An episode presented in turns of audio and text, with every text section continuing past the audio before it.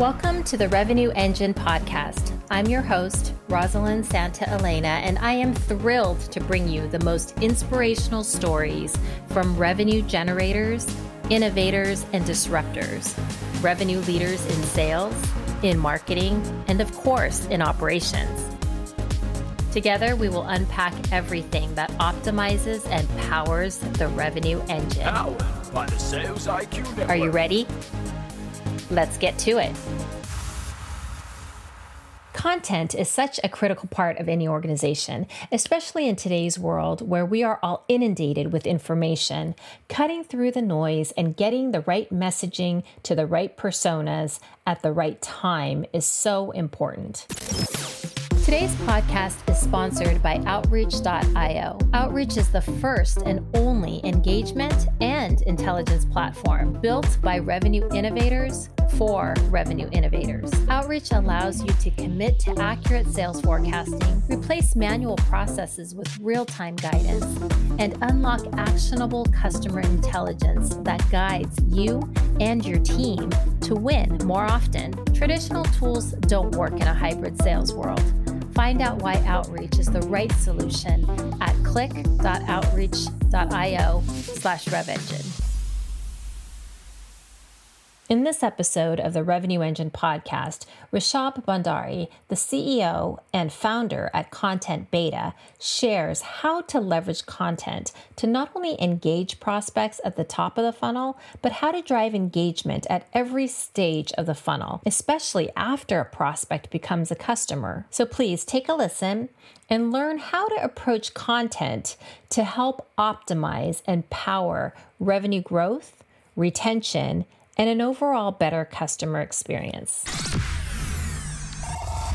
So excited to be here today with Rish Bhandari, the CEO and co founder of Content Beta. Content Beta is a content studio for product marketing and customer success content at B2B SaaS companies. So, welcome and thank you so much for joining me. I'm super excited to share your story and just learn from you. Thanks for having me, Rosalyn. Awesome. Well, let's start by talking a little bit about your journey before Content Beta. I mean, you've held a number of different roles. You've even co founded another company called Yoda Learning Solutions prior to Content Beta. So, maybe can you share a little bit about your your backstory and your career journey? Sure. So I used to I started my career with uh, as a financial analyst with a venture capital fund, and we looked at a lot of educational opportunities.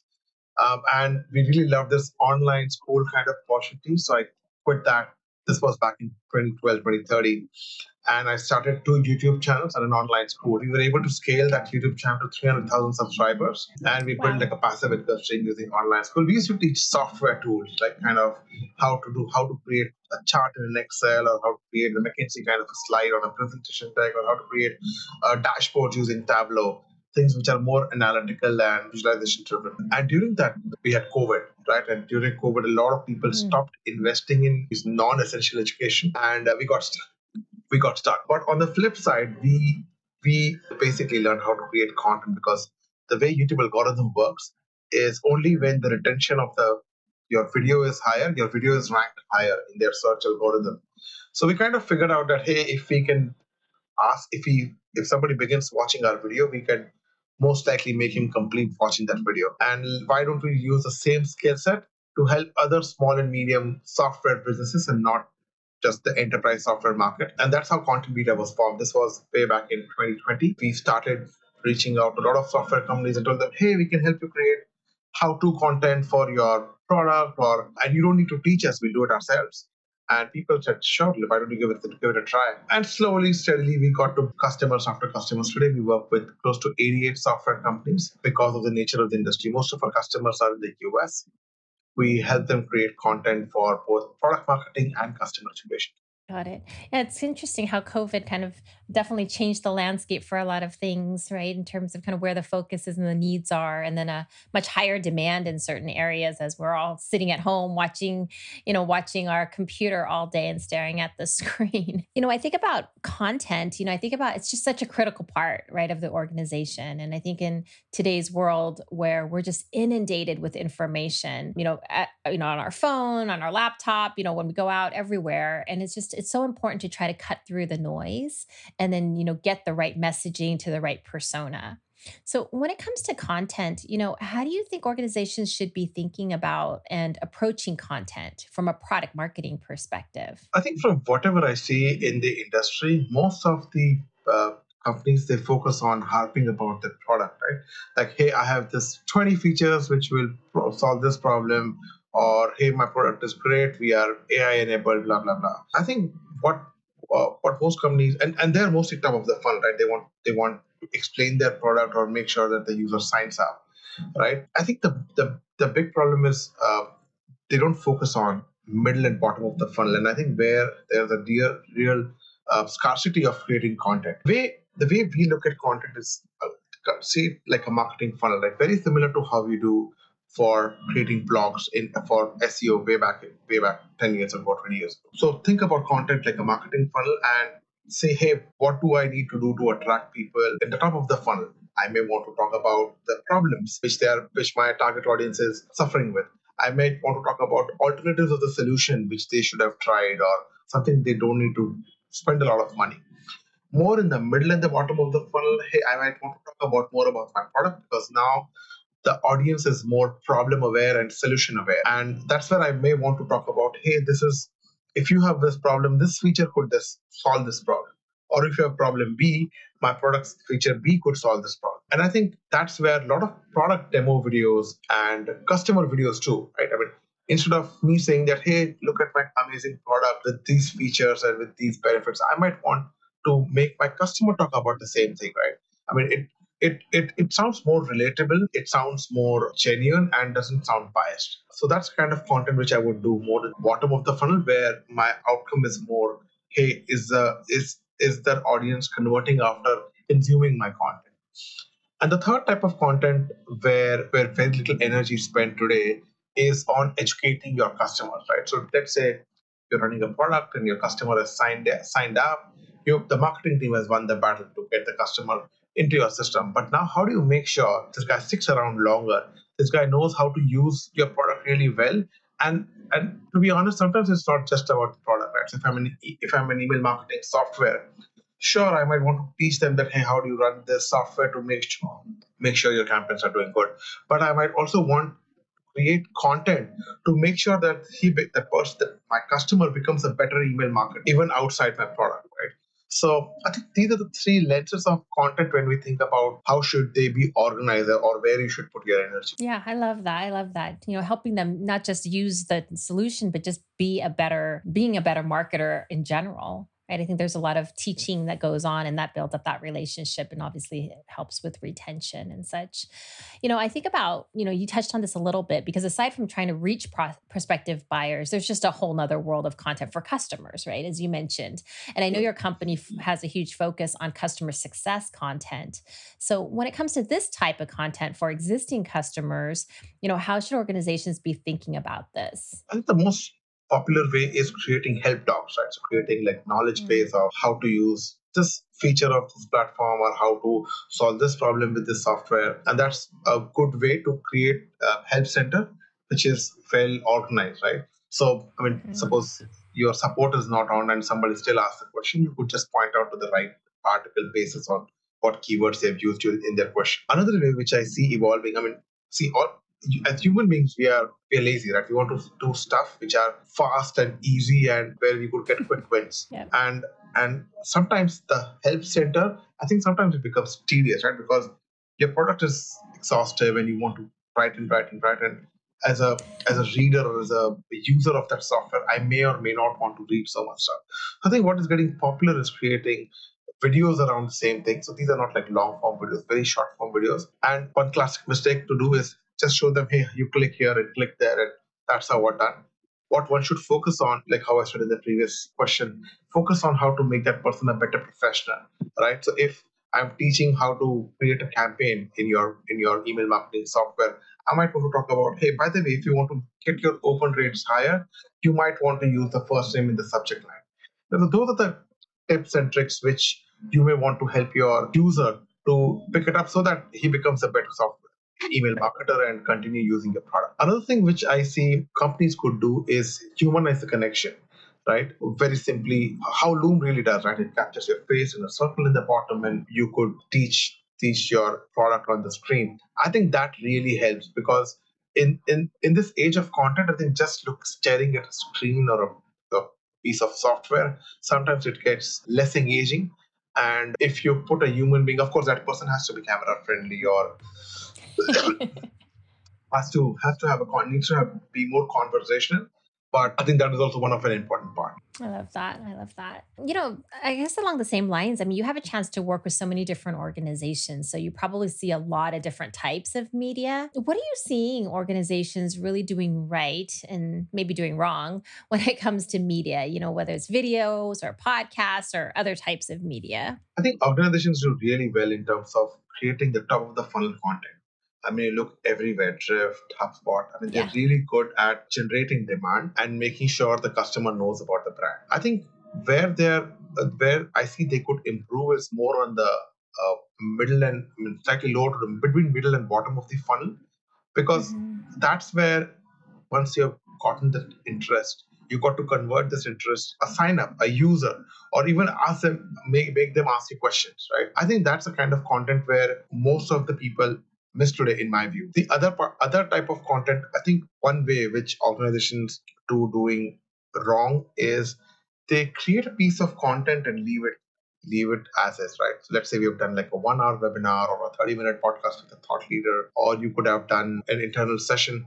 Uh, these are like say 45 and 50 minutes. They just post on YouTube and they think that's that's done. I think repurposing the same piece of content has a lot of value. And, and to be honest, if you have a really long form of content, like you have like a 45 minute video, nobody want to nobody wants to watch a recording of a video unless it's too good. But it's very rare for somebody to sign to at least begin watching that video knowing that it's a 45 minute video. So why don't you uh, pick up that same video, chop, chop, chop, make like small social media consumable piece of content so you can create fresh fresh pieces of content without investing in content creation all over again Right? Let's take webinar. You could create ebook out of it. You could create those just micro videos for social social media. You could create code graphics. You could even chop it down into lessons and maybe create a course with mm-hmm. some assessment.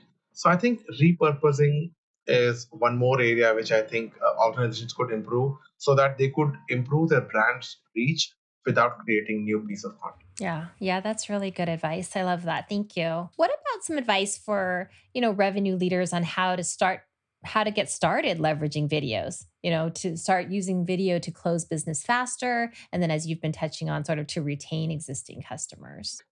I think it also depends upon how much budget you have. But let me start with with companies who don't want to spend a lot of money. I think uh, pick up some somebody, some people in your team who are conversational over camera, who are friendly with it, and start creating top of the funnel content. It could be your marketer, it could be your founder. And believe me, by the way, founder branding is also one of the key aspects which I think is really helping at least software product companies. And start creating content, write down a script, and start recording yourself with a decent presentation on your screen and your face on the corner. I think that's a really good start. If your content is good, people don't really care about how animated it is, right? If you have good substance. Another thing which I would ask people to focus on is at least have watchable quality, right? I mean, sure, all laptops have good web cameras or we all have microphones, but I would, I would, I mean, in this world of uh, content overdose, it's very easy to ignore content which doesn't have decent quality, right? I mean, mm. we ourselves know how many videos are being uploaded on YouTube every second.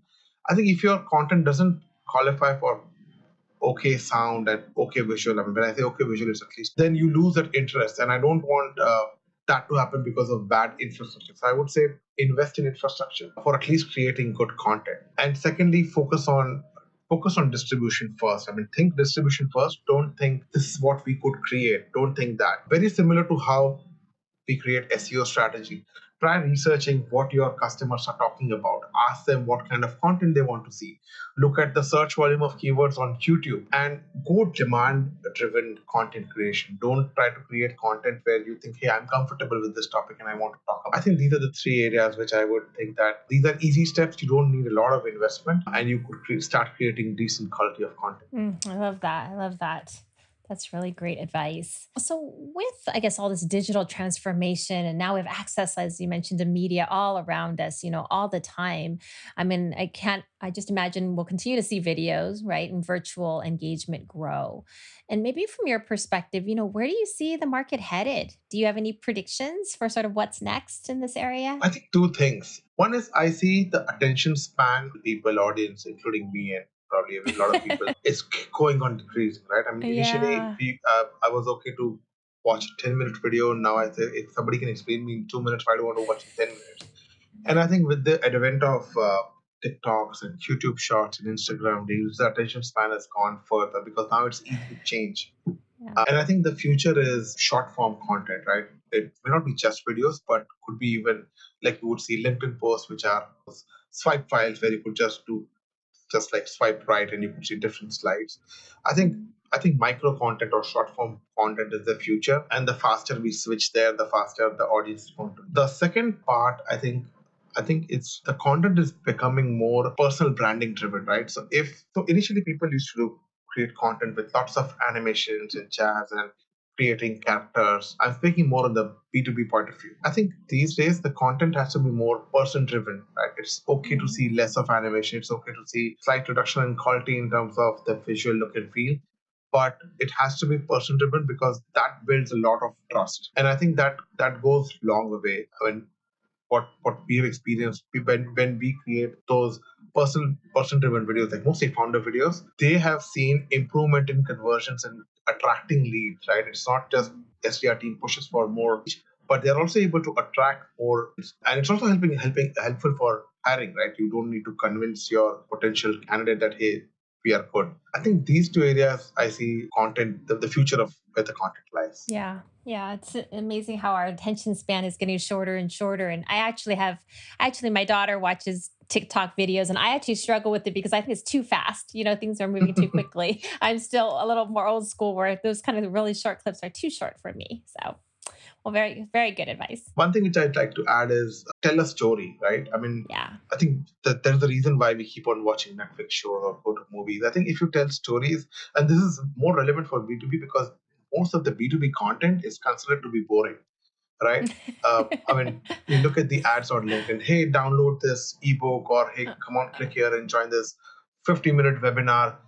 It's boring. It's not interesting. I mean, if you think of it as like, if you think like B2C marketer, I think B2C marketers do a fantastic job at grabbing the eyeballs, and I think they're far, far, far ahead in terms of driving engagement with their marketing content. And I think one of the key elements is if you can tell a good story, your audience will feel more engaged and they'll be emotionally invested in your content. You may not convert it today, convert that audience in your customer today, but probably tomorrow. Got it. Yep. Yep. That makes a lot of sense. So, you know, as I think about the revenue engine and this podcast, I'm always hoping that others will be able to learn how to, you know, accelerate revenue growth, right? And really power the revenue engine. You know, from your perspective, you know, what are the top maybe two or three things that you think all revenue leaders should really be thinking about today, right? To have the biggest impact on driving and accelerating revenue. Well, I learned this lesson in a tougher way. Pushy sales never work, right? So I think the number one job as a um, sales guy or somebody who's driving revenues is, of course, you have targets, you have quotas to meet,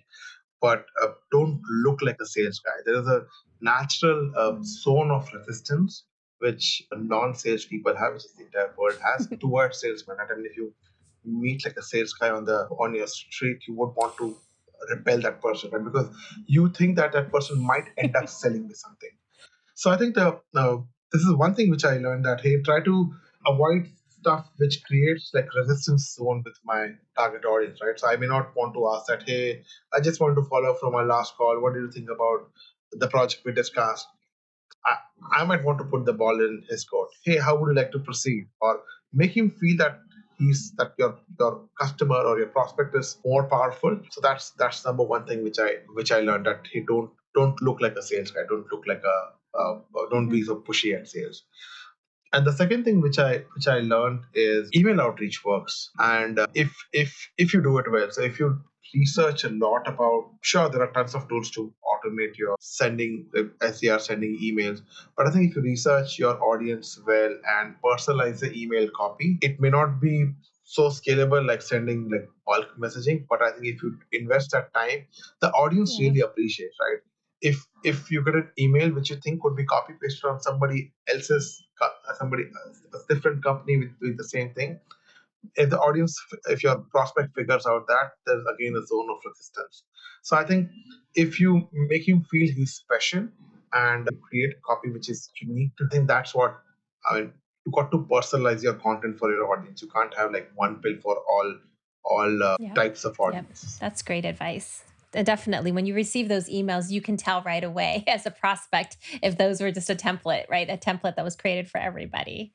I like that. So maybe looking back, I mean, at your career, you know, are there things that you wish you knew earlier, or maybe you would do differently if you could go back and do it all over again? I think I didn't know enough about how to create software mm. products, right? I mean, I just, I mean, I'm learning on the way.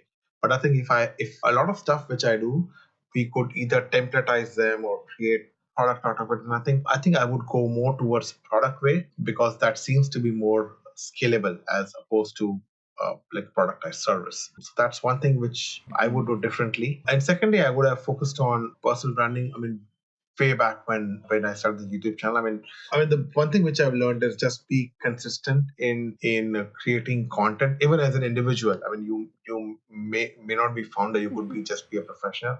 But even when I was studying or I was working with the VC fund, if I could have created personal content consistently, good quality but consistently, I think I would have done different things. That, so, so, so these are my two That's pieces of advice That's to great. myself. Thank you so much for joining me today. But as we wrap up and before I let you go, I always ask all of my guests two things. One, you know, what is the one thing about you that others would be surprised to learn? And two, what is the one thing that you really want everyone to know about you? So I think both. I, I, I'll make it non-work. So I could play, I could play twenty-two musical instruments. you can see my Um, face. I know we're only doing uh, audio, but my face just dropped like in shock. 22? I didn't even know there's that many instruments. Yeah, and and because I'm not, I have not Oh. formally studied music, so I don't know how to read notes, and all the way I learn is just by listening. So yeah, so that's one thing which I don't don't know. I don't know how to read music notes. So I mean, I don't want people to know because it's, it's not believable. Um, but oh, I could play a lot of awesome. instruments. That's great. I love that. Is that the same thing that you want everyone to know about you? Yep. Yeah, yeah. So know uh, know about me and not know about me. Perfect. know how to read Perfect. I love that. We have to do you do you ever record? Like do you ever share your music on your YouTube channel? I haven't done that yet. But but but but but food for thought. Yeah, yeah. That would probably that, that may go viral for that'll probably go viral for sure. well, great. Well, thank you so much for joining me. I really appreciate your time and I'm so happy that we were able to do this together. Sure, sure. I think it, thank you so much for taking your time to Thank you.